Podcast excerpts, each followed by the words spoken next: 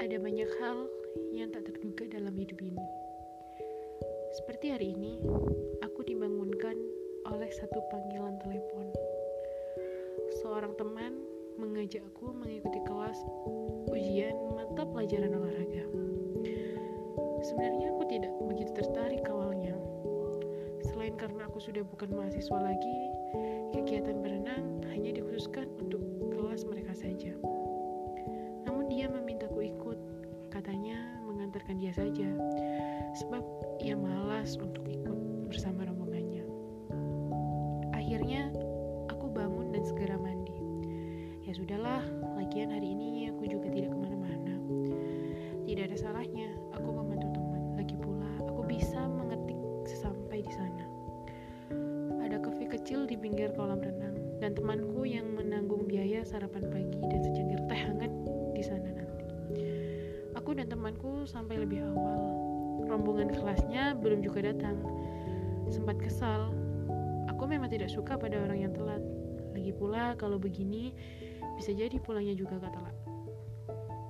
Meski tak ada agenda ke mana-mana, tetap saja menunggu adalah hal yang membosankan. Aku termasuk orang yang sama sekali tidak suka menunggu. Meski pada beberapa hal, aku tetap harus menerima kenyataan. Aku harus menunggu.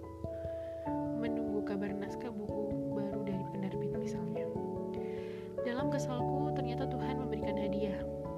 Ia menghadirkanmu di hadapanku. Aku tak pernah menduga bertemu dengan seorang perempuan di tempat begini.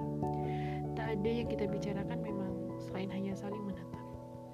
Lalu menebar senyum, aku tahu itu adalah senyum termanis yang kau punya.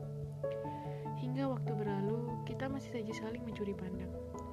Tak ada yang tahu, hanya aku dan kau yang tahu. Hingga ujian kelasmu selesai. Aku bahkan tidak pernah mengenal namamu. Namun, ada sesuatu yang aku pelajari pada hari ini. Tuhan selalu memberikan kejutan kepada kita. Pada hal yang tak begitu kita suka pada awalnya. Sepanjang perjalanan, dalam hati aku berdoa, semoga ada ujian kelas olahraga teman lagi. Hahaha, bisa saja doaku.